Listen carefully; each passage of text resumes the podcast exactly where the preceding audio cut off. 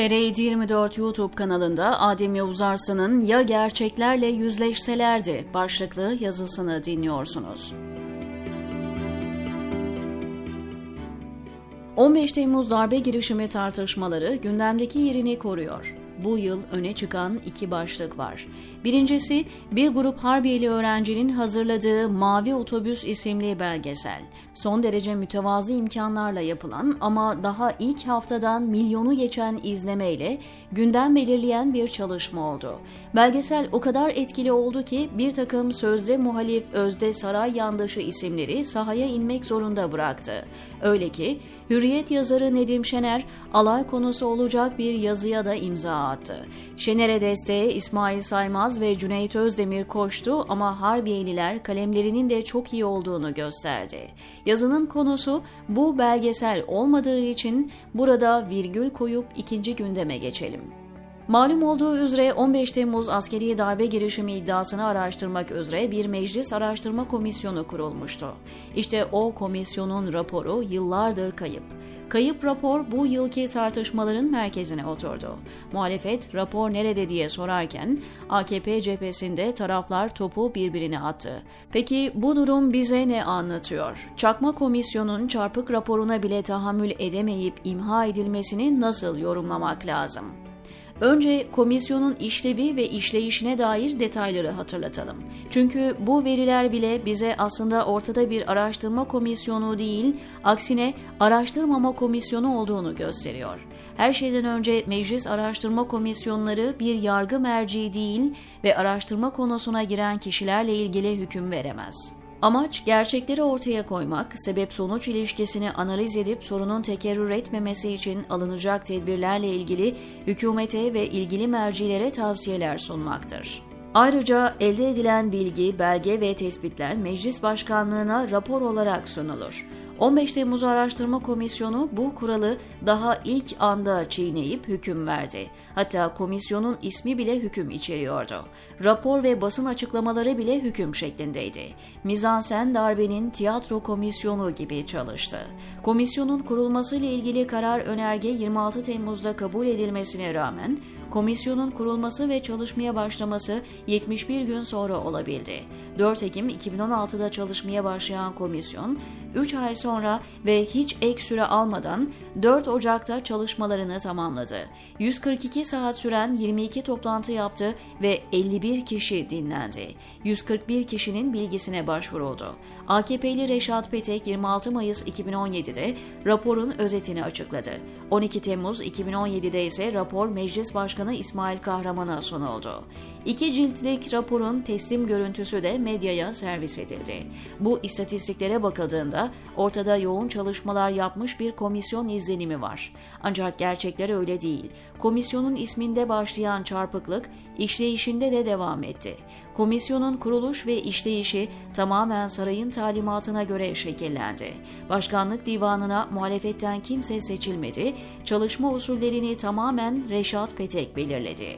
PTK'de talimatların nereden geldiği malum. Hatta Cumhurbaşkanı Tayyip Erdoğan açıkça yeter artık çalışmaları bitirin talimatını medya üzerinden verdi ve komisyon süre uzatmayı bile talep etmeden 4 Ocak'ta çalışmalarını bitirdi. Tam 5 ay boyunca rapordan haber alınamadı.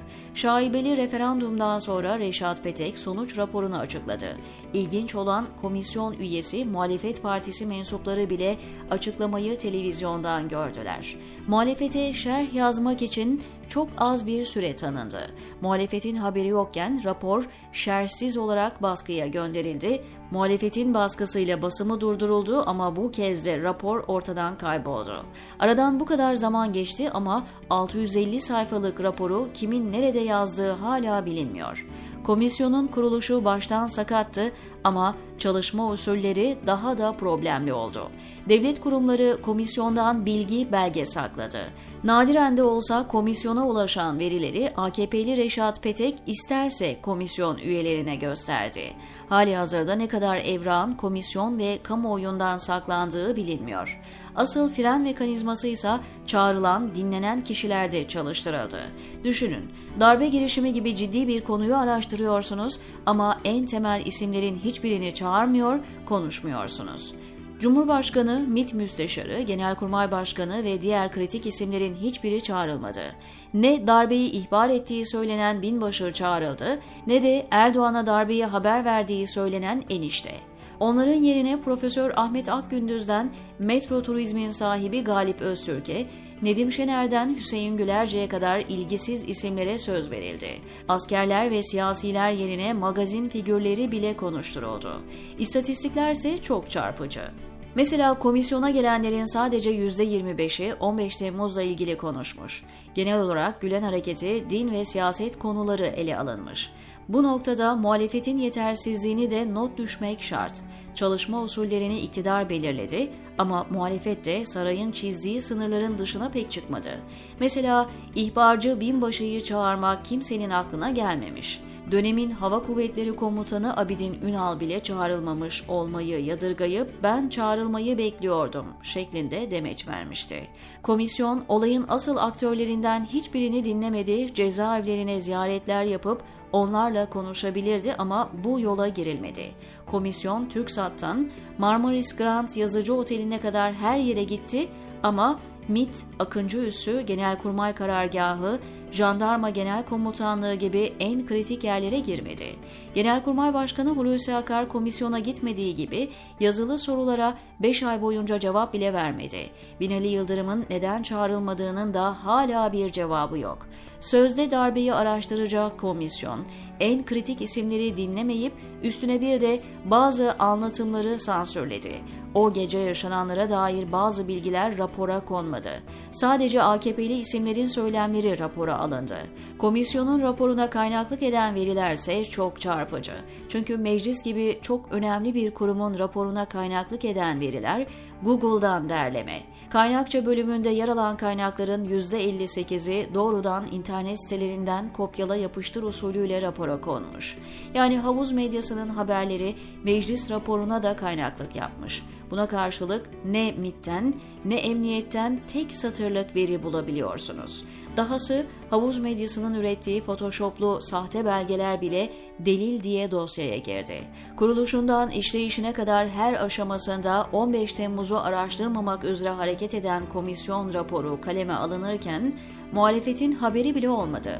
Aradan geçen bunca zamanda raporu kimin kaleme aldığı halen bilinmiyor. Kuruluşundan işleyişine her aşaması skandallarla dolu Meclis Araştırma Komisyonu'nun sonuç raporuysa yayınlanmadı. Oysa ki Reşat Petek başkanlığındaki heyet iki cilt halinde getirilen raporu dönemin Meclis Başkanı İsmail Kahraman'a elden teslim etmiş ve fotoğraf da çektirmişti. Eksiklerine rağmen raporun AKP'nin başına bela olabileceği, hizmet hareketini haklı çıkarabileceği ve Avrupa İnsan Hakları Mahkemesi yargılamalarında delil niteliği taşıyabileceği gibi kaygılarla raporu ortadan kaldırdılar. Türkiye Büyük Millet Meclisi resmi web sayfasında rapor için komisyon raporunu vermedi, hükümsüzdür ifadesi yer aldı. Gelinen noktada AKP'li isimler topu birbirlerine atarak günü kurtarmaya çalışıyor. Meclisin AKP'li Başkanı Mustafa Şentop tartışmalar üzerine ellerinde rapor olmadığını açıkladı. Peki bu durum bize ne söylüyor? Komisyonun kuruluşundan işleyişine her şey sakattı. Amaç en baştan darbeyi Gülen cemaatine yıkmak şeklinde belirlendi ve konuklar buna göre çağrıldı. Hasbelkader gelen konuklardan hoşa gitmeyen bir şey duyulmuşsa onlar da sansürlendi. Muhalefete şerh yazma imkanı bile tanınmadı. Rapor korsan olarak basılmaya çalışıldı. Buna rağmen raporu ortadan kaldırdılar çünkü her şeye rağmen sarayın istediği gibi bir sonuç çıkmadı. Çünkü darbe dedikleri olaylar bir kurgudan ibaretti. Evet o akşam gerçekten darbe yaptığını sanan az miktarda asker vardı ama onlar da Hulusi Akar'ın emir komutasında hareket ettikleri düşüncesindeydiler. Ortada gerçek bir darbe olsa ve hedefi AKP olsaydı başta Erdoğan olmak üzere tüm AKP'liler, MİT Müsteşarı ve Genelkurmay Başkanı koştura koştura komisyona gider, bildiklerini, gördüklerini anlatırdı. Komisyon basını sansürlemez, aksine hepsini canlı yayınlardı. Darbeciler kameralar önünde sorgulanır, ibreti alem olacak şekilde hesap sorulurdu. Ama hiçbiri olmadı. Çünkü gerçek bir yargı düzeninde bağımsız ve özgür çalışan bir meclis araştırma komisyonunda, korkusuz bir medya ortamında 15 Temmuz'da gerçekte ne olduğu kolaylıkla ortaya dökülebilirdi. Erdoğan rejimi elindeki tüm imkanları kullanarak 15 Temmuz'u sorgulatmıyor. Nitekim dönemin başbakanı Binali Yıldırım'a bile bu işleri karıştırma Binali, bir daha 15 Temmuz'a dair soru sorduğunu görmeyeceğim fırçasını atmıştı. Erdoğan, meclis komisyonu bir şekilde çalışır, yargı işler, medya işini yaparsa foyası ortaya çıkar korkusuyla hareket ediyor. Şu ana kadar büyük oranda başardı. Ancak o kadar sansüre rağmen resmi 15 Temmuz hikayesi delik deşik oldu. Bir de özgür medya, yargı ve bürokrasinin olduğu zaman neler olur bir düşünün diyor Adem Yavuz Arslan TR724'deki köşesinde.